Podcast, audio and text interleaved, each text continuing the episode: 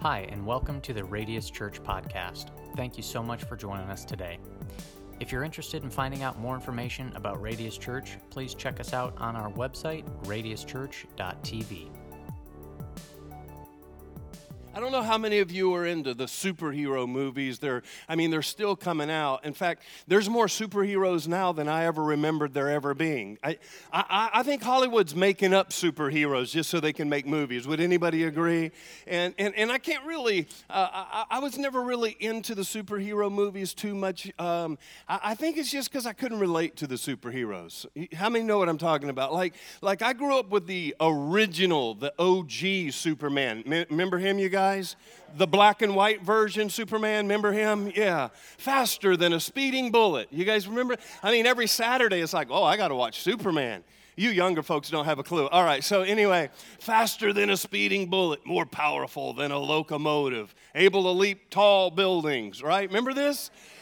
And a single. Look, you guys finished it out. Okay, come on up, preach the message then. All right, so, and, and, and I just couldn't, re- you know, I can't relate to faster than a speeding bullet. You know, I'm as fast as a, an old guy with broken knees. I mean, that's all I got. Uh, able to leap tall buildings. I, I don't even think I can leap anymore. So, you know, I just, I don't relate to the superheroes. But there's one superhero that's my favorite, and I relate to him, and it's Iron Man. Because Iron Man doesn't come from some other planet with all these crazy powers.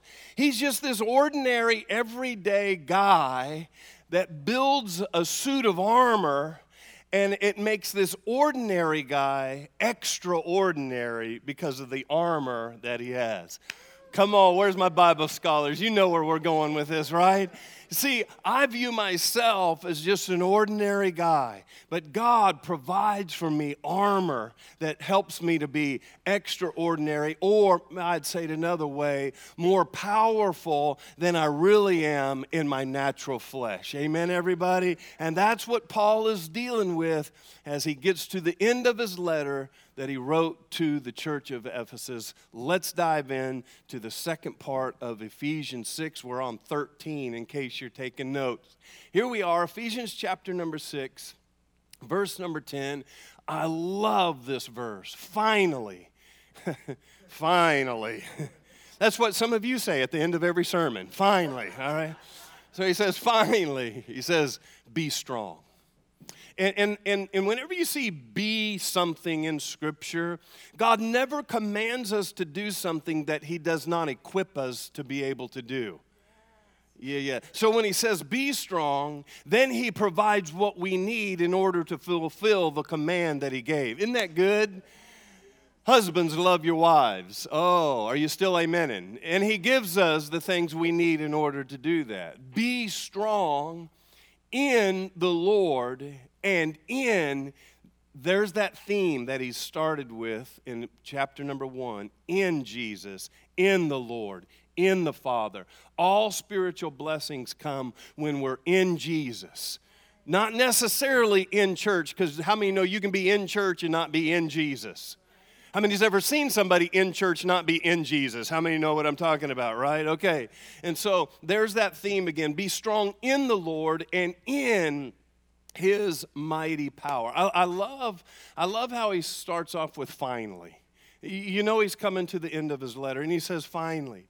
After, finally, it's the conclusion. After all the talk of our benefits, and, and after all the talk of our inheritance, and all the talk of our position, and all the talk of the things we should do, and all the talk of the practices that we should put in place, after all the writing about God's responsibility to us and then our turnaround and our responsibility back to Him, Paul concludes by saying, and finally, remember you're in a fight. Mm-hmm. Remember, this thing is not a sorority, it's a fight. Remember, I just want everybody to remember this is not a Boy Scout club. This is not a Girl Scout club. This is not just any other extracurricular activity. This spiritual walk that you're in, there's going to be some fighting in this spiritual walk.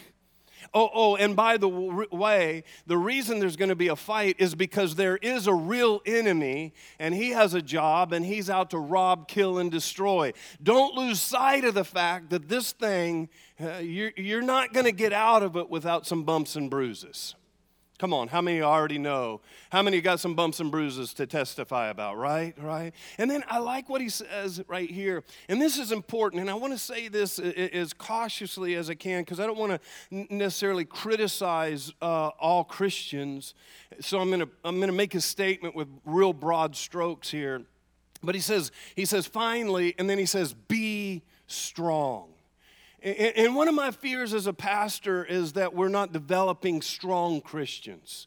Christians that know how to stand when all hell is breaking loose. Christians that if they don't know how to get a hold of the pastor, or if they can't even find a friend at the moment, that they've done enough to be able to be strong. And, and, and my greatest fear as a pastor is that we have Christians and we, we have a Christian generation that doesn't necessarily always know how to be strong. Mm. How many of you grew up and you watched some of the mamas of the church, and that was some strong Christians, right?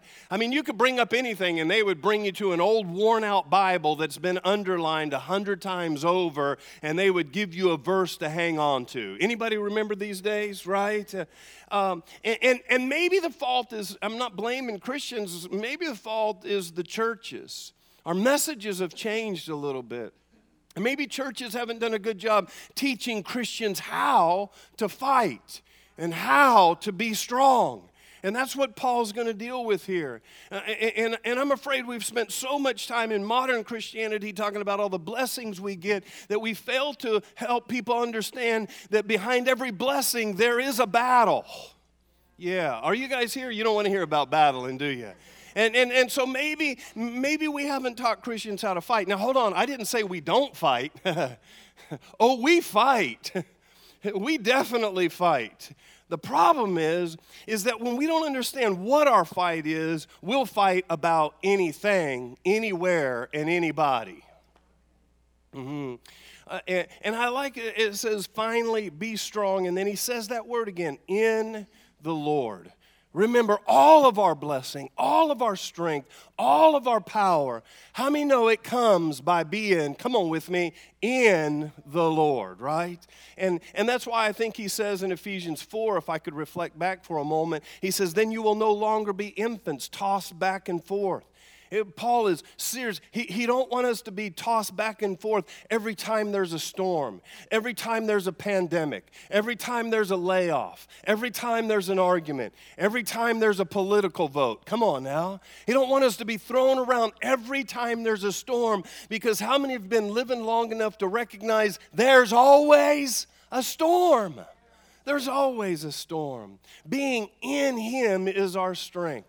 And being in Him then includes things like being in the church and being in the Bible and being in prayer. Come on, everybody, right? I, I, said it's vacation Sunday. That's for those that aren't here. You're here. Tell yourself you're here today, all right? Uh, amen. So let's just break this into some real practical terms. Uh, I want to talk a little bit about what we fight. I think that's important because if we don't know what we fight, we'll fight anything and we'll waste a lot of energy putting out a lot of brush fires that don't need our attention. And I want to talk about uh, who we fight, and then I want to talk lastly about how we fight. And so that after you've heard today's letter that Paul writes, we are ready for the attacks of the enemy. So what do we fight? Ephesians chapter 6, verse number 11. Put on the full armor of God so that you can take your stand against the devil's schemes. Right there, Paul is telling us what we fight. We fight a real devil that has a real scheme, and he has a scheme against your life. And he knows your strengths and he knows your weaknesses. And how many of you know he's going to attack your weakness, right? And, and the word scheme here is interesting. He says we're fighting against the devil's schemes. Well, the devil's schemes or the word schemes, it means strategies. I want you to understand that there is a real devil and he's really against God's plan in your life. And so, just as God has a plan and purpose for your life, there's a real devil that has a plan and purpose for your life also. But, but before that worries you too much, this is not like a superhero versus a villain kind of thing.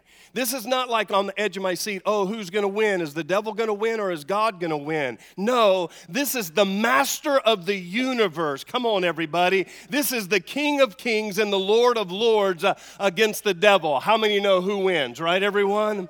But that does not mean that there's still not a strategy. He's planning against you. And, um, and, and I want you to remember something Aaron said because Aaron dove in when he was here in chapter number six and he said something powerful. I jotted it down. Uh, Aaron said, uh, uh, When he cannot lay a hand on you, speaking of the devil, that the devil, he can't lay a hand on you. You're God's children. And so he can't touch you. He can't put a hand on you. So, what he does, because he can't put a hand on you, he'll tell you lies and get you to believe those lies. And when you start believing those lies, he doesn't need to put a hand on you because you will beat yourself up for the lies that we believe. Mm-hmm. Come on. And, and I have found, I want to add a layer to that statement. I have found that the enemy really is pretty simple. I mean, he's been doing the same things forever. And I think one of the ways he beats up on us is he does this in two ways. I think he does it through temptation and he does it through accusation. Let, us look at a couple things. James chapter number 1, verse number 14. And here's what it says it says, But each person is tempted when they are dragged away by their own evil desires and enticed. Leave that verse up there for a minute. So we're each pulled away. it's almost like the devil has a hook in all of us if we haven't totally surrendered to God, if we have that secret sin, if we have that area of our life that we haven't talked to, that we haven't confessed, that we haven't repented, then that's the area that the enemy is fishing after, and he has a hook in us. That's why uh, when Jesus came on the scene, uh, I think Luke chapter number four, and he went out to the desert and he was tempted by the devil, but he didn't fail. The Bible concludes that story by saying, because the devil didn't have anything in him. There, there was nothing for the devil to hook onto in Jesus. Come on now. And, and so watch this. But each person is tempted. How many know my temptation might be different than your temptation? Some people don't like chocolate cake. How many know what I'm talking about, right? Yeah, you guys with me today? Yeah, and, and, so, but each person is tempted when they are dragged away. You've probably heard me preach this verse by their own evil desires. Not just evil in general, but, but your own personalized evil desires. Your, your own. You, you know, we have some of those evil desires that we've personalized. I know you can't confess it in church, but we put our name on those things. And, it, and it's not our own evil desires. The original text says our own wicked desires. Wicked is where we get the word wicker. And if you know anything about wicker, wicker is things that have been twisted together, and because they're twisted, it gives them strength. Mm. And, and the way that our desires get wicked or evil is because something happens to us, or by our choice, or by somebody else's choice, that creates appetites or strongholds in our minds. And so now, when the devil comes after you, he's coming after the wrong appetite, he's coming after the wrong thinking, he's coming after that broken piece in you, that twisted thinking that twisted appetite in us and drags us away by that. I know none of you have this, but how many know somebody that does? Yeah, okay. And, and so, um, revelation, so he does these things through temptation and he does it through accusation. Revelations 12:10, it says this For the accuser of the brothers and sisters who accuses them before our God day and night. How many know the enemy? How many have been serving God long enough to know that the accusations hurled against you never end? Hmm? Doesn't mean we fall to them, but they never end. Am I right about this? Are you guys here today? He's always telling you you're not good enough. And if he's not doing that, then he's telling you you're too good. So we either have pride or we have, uh, uh, uh we have defeatism, victim mindsets. And, and so in temptations, he gets you to have too high of a view of yourself so that you do things you shouldn't. So in temptations, he gets you to think too high of yourself. Oh, I can do that and I'll be all right. Oh, oh, oh I can, I, I can, and you can fill in the blank. And so we have too high of a view of ourselves, and, and so we do things we shouldn't. In accusations, he gets you to think too low of yourself so that you do things that you shouldn't. Temptations, I think, ooh, too high of myself. Oh, I can do that thing. Accusations, I think, too low of myself. How many know either one of those is wrong? Let me put it on the screen for you. Temptation, here's what happens when he's tempting you, Satan hides God's holiness and how much he hates sin, and he, and he plays up his love. This is how he tempts you. Satan hides God's holiness. Satan, Satan hides how much God hates sin. He, and he plays up his love. He plays up his grace. He plays up his mercy. Oh, God will understand. Come on, we live in 2023. God understands. God didn't mean that. That was written thousands of years ago. That's how he tempts. But in accusations, watch this, it's the opposite. Satan hides God's love Satan hides God's grace and plays up his holiness. He's a holy God and his wrath on sin. How many can see this even in your own life, right? Okay, so so that's uh, that's what we're fighting against is the temptations and the accusations. Those are the strategies of the enemy. All right, and and how many know he's always talking? And guess what side of us grows? The evil side or the good side? whatever side we give more ear to. That's why church is important. Come on, everybody. That's why Bible reading is important. Is this like too old fashioned for you today? That's why coming to Sunday night prayer meeting is important. I know you don't want to say amen to that because that might commit you. All right, so here we go. Number two, the second thing is I want you to understand who we fight. So, what we fight is his schemes, temptations, and accusations. But, but who we fight, Ephesians chapter number 6, verse number 12. This is important. For our struggle is not against Fred and Mary. Yeah, that's, that's important to remember. Although Fred and Mary can be used by the enemy. How many know what I'm talking about? How many know sometimes you think the devil's name is Fred? How many know what I'm saying, right? Okay. Or any other name that you put in there. For our struggle is not against flesh and blood, but it's against the rulers and against the authorities and against the powers of this dark world. Mm-hmm. And against the spiritual forces. People all the time say, oh, the world's getting worse and worse. Well, of course it is. It's a dark world, and the prince of this world is the devil. And it's a dark world. And darkness doesn't get lighter and better, darkness gets darker and worse. Come on, everybody. And by the way, the Bible told us these things would happen. Yeah, and against the powers of this dark world and against the spiritual forces of evil in the heavenly realms. Now, let me give you some things that he's not saying. He's not saying that we never fight actual flesh and blood. That would be silly for me to get up here and say that because there's been wars. Many of you have gone and fought physical flesh and blood wars. There, there's arguments and, and, and wars with real people and fights with real people. Um, but, but that evil, it can take on flesh and blood it can take on governments and rulers and kings, and it can, it can take that on. And, and, matter of fact, remember this when Paul's writing this letter, he's just been beaten by, he wasn't beaten by a devil, he was beaten by flesh and blood.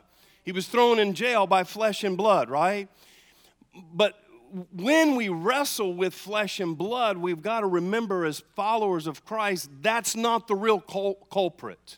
The real culprit is that there is a real enemy with a real strategy, and he will use people, come on, to be our demise if he needs to. And it's important we understand this because, uh, because we want to believe there's, there is a reason for evil. Have, have you noticed in, in our world, there's always a label for it, there's a medication for it, and we want to believe there's a reason for evil that is natural and that it's in flesh and blood. And we believe everything has a, if we believe that, then everything has a natural cause and, and, and everything has a scientific explanation, and therefore everything should be able to be explained or logicked out. But how many of you have lived long enough to know that some things, some battles aren't even your battles, they're daddy's battles? They're spiritual battles. They've been going on for generation after generation. Come on, can I get any help in this house today, right? And, and, in fact, let me just go off here on this subject real quick. Mark chapter number five, you can read it later, it's not on the screen. In Mark chapter number five, Jesus shows up on the scene. I think it's at Lake Gennesaret. And, and Jesus shows up, and there's a demon possessed man, and, and the demon in this man is called Legion. And, and Jesus casts this devil out of the demon or, or out of the man, and the demon speaks to Jesus. I know this is getting spooky, but check this out because I want to prove my point here. The devil literally says to Jesus, as he's coming out of the man, he says, I'm, I'm going to paraphrase this part. I'm coming out of the guy, but then the scripture records the, the demon says, Don't make us leave this area.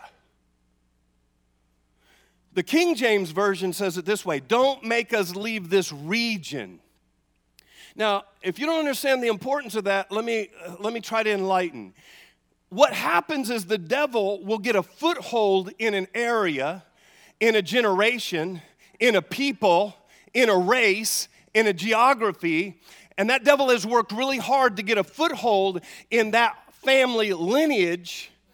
And, and that devil might come out and leave you alone, but that devil still is hoping that he can mess with your kids. Come on or your grandkids. Come on, everybody.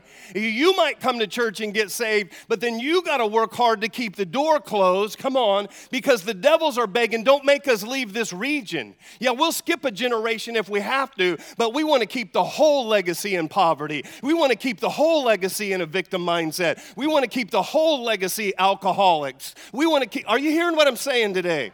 And so the devils are fighting not to leave you alone. They're fighting because somewhere down along the way, it might have been daddy, it might have been great granddaddy, it might have been great great granddaddy, but somewhere that devil worked to get a stronghold into your family name. And how dare you sit up here in church today?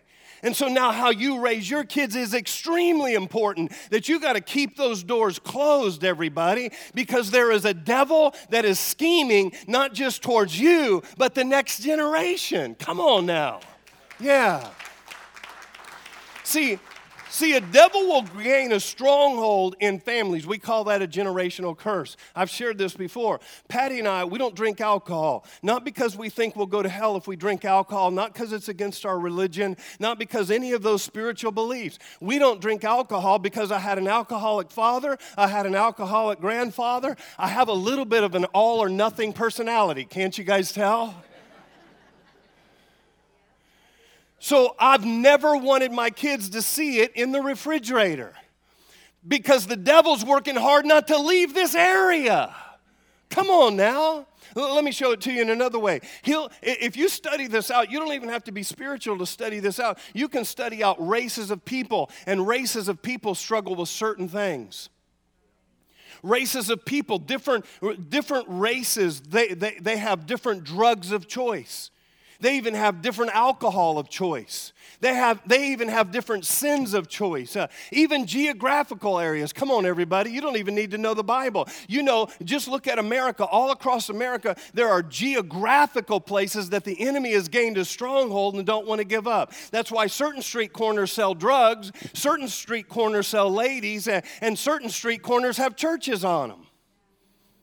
Mm-hmm.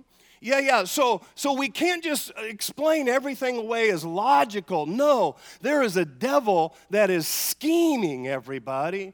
These things are not natural and they cannot be explained scientifically because they are spiritual and they happen in spiritual realms. That's why we got to take our spiritual walk serious. Can I at least get an amen on that?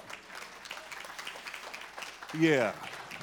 Now, I know you needed a joke today. I don't have any. We're fighting today, all right? I always think that if me and Patty get in an argument, if I could just come up with a joke in the middle of the argument, everything would be better. How many of you, you just can't come up with a joke in the middle of an argument? That part of your brain is just shut down. How many know what I'm saying, right? Okay, here we go. Let's talk about number three. The last thing I want to discuss is how we fight. Because if we don't know how we fight, we, we, we, we'll be like a drowning swimmer that's trying to be rescued, and we'll beat up the very people. Oh, man. I can't say that. I can't say that. Okay, here we go. How we fight. Let's look at it. Verse number 13. Verse number 13. Here we go. Therefore, this is, uh, if you've been around church, this is the famous portion of Scripture. Matter of fact, this was probably the second message I ever preached in my life was on the armor of God. But I want to I want to preach it from a different angle because I spent all my time talking about what the real armor looked like, and nobody cares. it doesn't matter because we're not walking around in that stuff, right, everyone? Okay, but let's see how we can apply it to our lives. So, therefore, put on the full armor of God so that when the day of evil comes, notice it says when the day. It doesn't say if the day, it says when the day. When the day of evil comes, you may be able to stand. Isn't that great about God? He says, Be strong. Now, let me give you what you need to be strong. Mm-hmm. That you may be able to stand your ground. And after you have done everything to stand, then stand firm then with the, and he begins to list the armor of God. I'm going to read it all now. We'll, we'll pick them apart. Uh, with the belt of truth buckled around your waist, with the breastplate of righteousness in its place. Ooh, I love that. Um, uh, go to my next verse. Uh, and with your feet fitted with the readiness that comes from, notice this phrase because I'm going to bring it out the gospel of peace. So, what causes us to stand is that our feet are tied tight in the gospel of peace. Mm, I'm, I'm going to talk about that. In addition to all this, take up the shield of faith, because with it you can extinguish all the flaming arrows of the evil one. It says you can extinguish some of them. No, it says you can extinguish all of them. Mm-hmm. Verse 17 take the helmet of salvation. For me, that's been perhaps one of the most important pieces of armor in my life. And the sword of the Spirit, which is the Word of God. And then we'll close with verse number 18. But let's, let, let's dive into these. First of all, he says, put on the belt of truth. Now, I'm not going to give you ancient pictures of what that looks like. You can Google it. But the belt of truth was meant to protect protect the what uh, uh was protecting the reproductive area all right and uh, and and so it's the notice something that it's the belt of truth that repro- uh, that protects the reproductive area of our life. That's very important as we're trying to figure out what does that mean for us? How do we apply that? Our enemy first of all is the father of lies. So he's always attacking and, and he wants you to reproduce not the truth, he wants you to reproduce a lie. None of us ever stay up all night worrying about the truth right? I mean, nobody woke up at 2 o'clock this morning and go, wow, I'm going to heaven. That is awesome. I just can't stop thinking about the fact I'm going to heaven. I just can't stop thinking about how much God loves me. I just can't thinking about, I just can't stop. Man, I'm just tossing and turning all night thinking about how I'm more than a conqueror. I'm the head and not the tail. Where I'm at is not where I have to stay. None of us wake up and sweat about those things. Am I right? We wake up and we rehearse. What do we rehearse? We rehearse things that we shouldn't be reproducing and it goes over and over and over and over in our mind. And now we've given birth. Now we've given birth to twins. Now we got a whole house full of this stuff, right?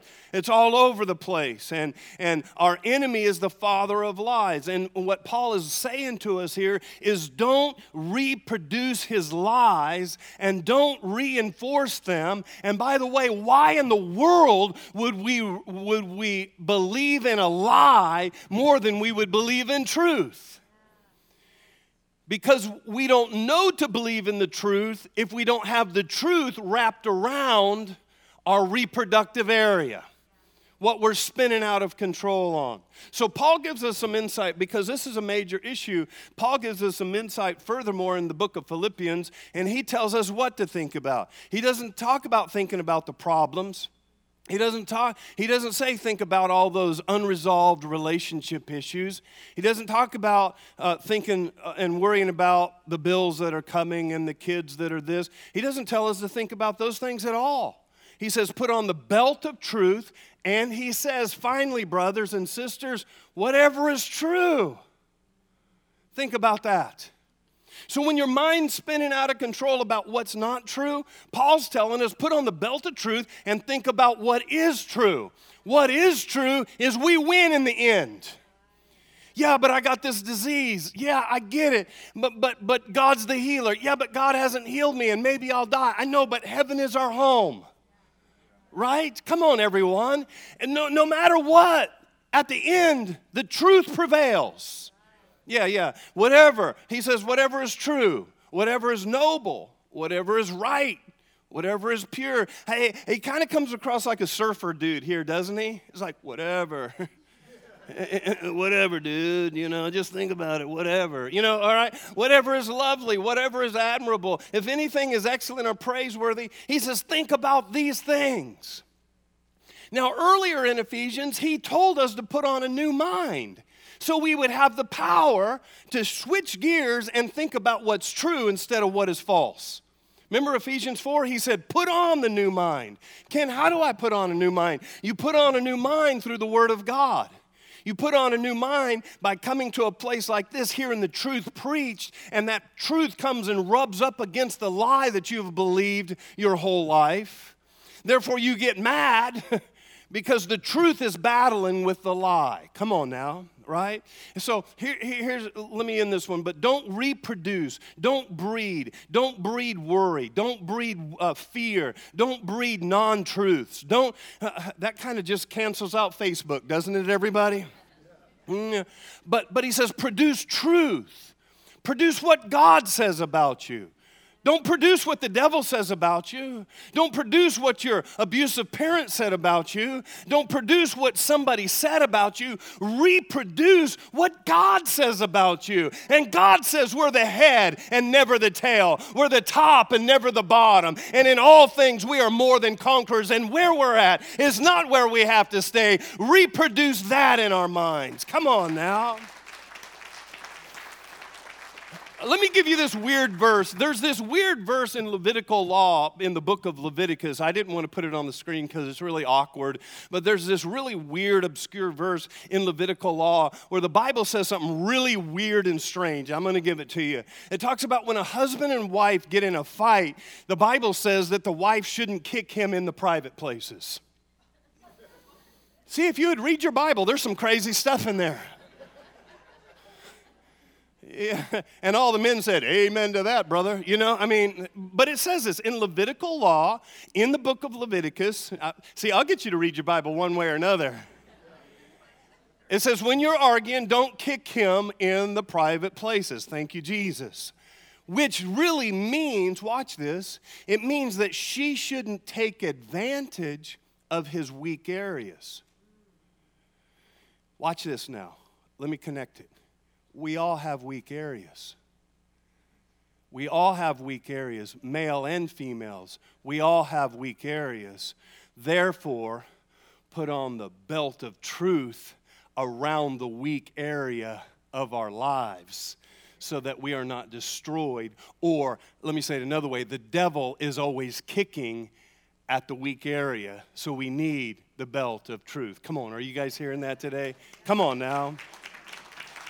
Number two, the second piece of armor is not only the belt of truth, but number two is the breastplate of righteousness. And uh, the breastplate of righteousness, it was there to protect uh, the heart, the lungs, and the vital organs. Um, now, it's the breastplate of righteousness. What protects our life more than anything is knowing that we're in right standing with God the breastplate of righteousness.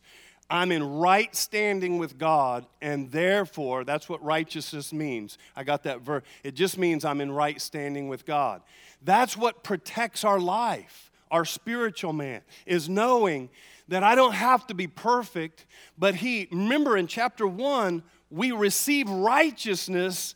Come on, Ephesians 1 we receive righteousness as one of the spiritual benefits of being in Christ. So now I have a breastplate of righteousness that keeps me alive in Christ. In other words, it's not by what I do, but it's by what He has done. Acts 17 says it this way In Him we live, and in Him we move, and in Him we have our very being. Uh, Jake's going to preach this coming up, as some of your own poets have said. I can't touch that. I'm not as smart as him, all right? So, but I'm just dealing with the first part For in him we live, and in him we move, and in him we have our being. Uh. In him we live, that's our heart. In Him we move, that's our lungs. And all together we have our being in Him. So stand in His righteousness and you're in Him. Number three, the third piece of armor is the shoes. And, and if, if you remember, I called that out. I said our shoes are fit with the gospel of peace. Now, the Roman soldiers had shoes with spikes in them, and they laced up their shins. Um, the, the, the laces laced up their shins, and, and because they had to withstand combat so that they wouldn't slip or be pushed down, their feet had spikes, or what we would call today cleats. Um, and, and, and so this is very interesting because if we try to stand in anything other than the gospel of peace, we won't have spikes and we will slip. Let me show it to you real practical, all right? It says, stand. Um, and, and, and, he says, stand in the gospel of peace. Well, what is the gospel of peace? The gospel of peace is gospel is good news. Why is it good news? Because the new covenant is a message of grace Therefore, it's not what I've done, it's what He's done. So if you try to stand in what you've done, you'll be slipping and sliding all day long.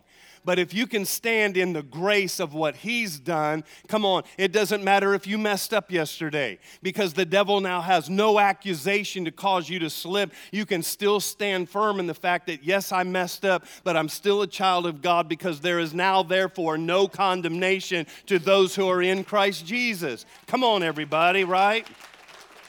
You have to, you have to stand in your unmerited favor. Unmer- that's what grace means unmerited favor, which means I didn't earn it by coming to church today. I still get as much grace by coming to church as I get when I mess up. Matter of fact, I might need more grace when I mess up. We don't fall out of grace, we fall into grace.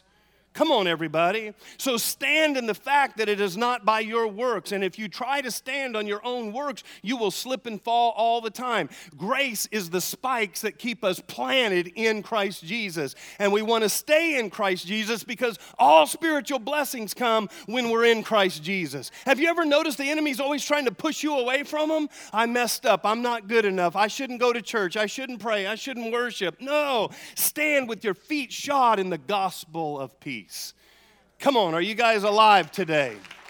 Number four, I got to do these ones fast. Number four is the shield of faith. Uh, one of the most dangerous weapons in ancient warfare was fiery arrows. that sounds scary, doesn't it? And, and the shield that they would carry was usually a four by two uh, uh, shield. But, but watch this faith is what shields us, faith in God because there's going to be a lot of evidence and there's going to be a lot of arguments. Come on, how many Christians have ever heard the devil say to you, He doesn't care about you? Would you raise your hand? Okay, two of you. Let me keep going then, all right? How many of you have ever say, you heard the devil say, You're not good enough? How many of you have ever felt condemned? Keep your hand up. I want to get everybody in the room because I want to expose the liars, all right? Okay, so, so what that means, why? When the world is arguing, there's really not a God. If there was a God, He would have answered that prayer. If there was a God, He would have, if there was a God, He would have healed my mom. If there was a God, I wouldn't have. And if there was a God, no, no, the shield of faith, it fights against all those things because it, it decides I'm going to have a biblical worldview and I'm going to trust Him even though I don't trace Him.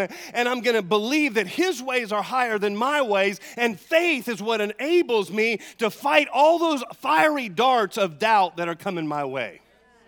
I choose to believe. I don't have to see to believe. I choose to believe that God is for me and he is not against me. Hebrews 11:1 1 says, "Now faith is being sure of what we hope for and certain of what we do not see." Faith is, is being certain of what we hope for. You're hoping for something. You don't see it yet, but you're hoping. You're hoping for a better marriage. You're hoping for godly kids. You're hoping that we can open a church. You're hoping for something. Faith, then, is the thing that purchases the thing you're hoping for. Mm-hmm. Yeah. Just like money purchases what you need in the physical world, faith purchases what you need in the spiritual world. It's not there yet, but I'm believing by faith that God's going to help me get there. God's going to help me get my emotions together. God's going to help me get my marriage together. Faith purchases those things. And by the way, if you don't have enough faith, faith comes by hearing. And so the church is the faith bank. We are the ATM beep, beep, give me some more faith. It is.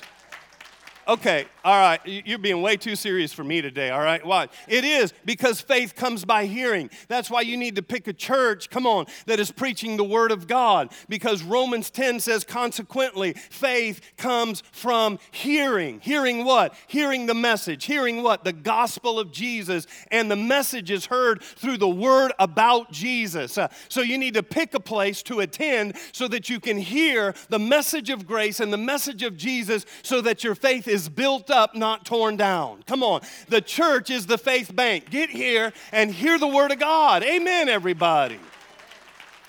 Come on, haven't you ever showed up to church and you feel stronger when you leave than when you before you came?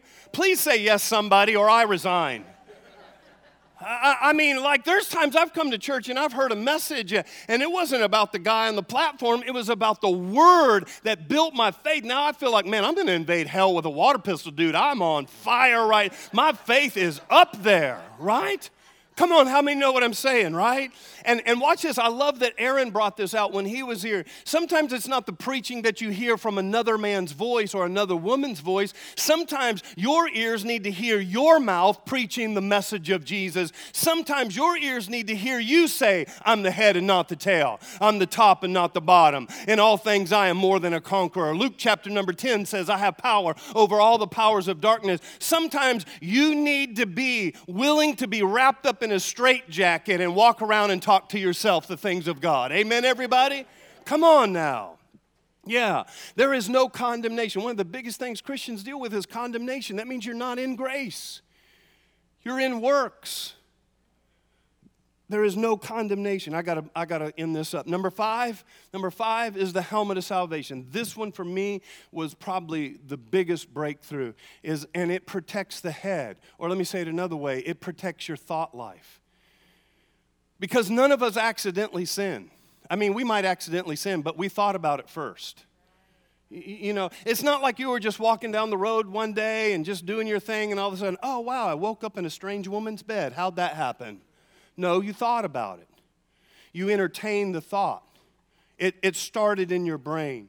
All the battles, they start in the brain. That's why we need the helmet of salvation. Um, and, and some of us, we've been saved, but we haven't put on the helmet of salvation. Because some of us, the good news is we're going to heaven, but we still have wrong thinking. We still have victim mindsets.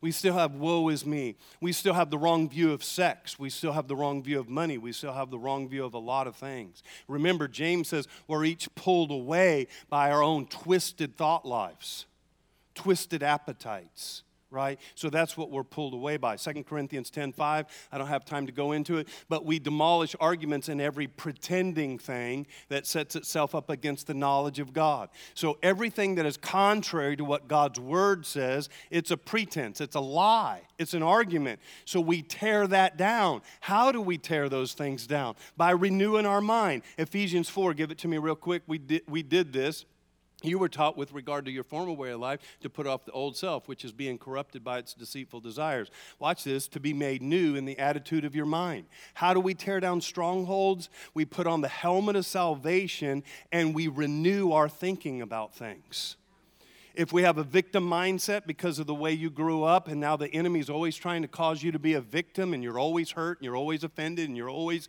whatever, you're always bitter, then you got to change your thinking. The only way, the only thing that's powerful enough for you to change your thinking, come on, is the Word of God. Right? Because the Bible says it will not return void, everybody. All right, can you handle one more? I know, I can sense I'm wearing you out today. Let's do the last one. Number six, number six is the sword of the Spirit.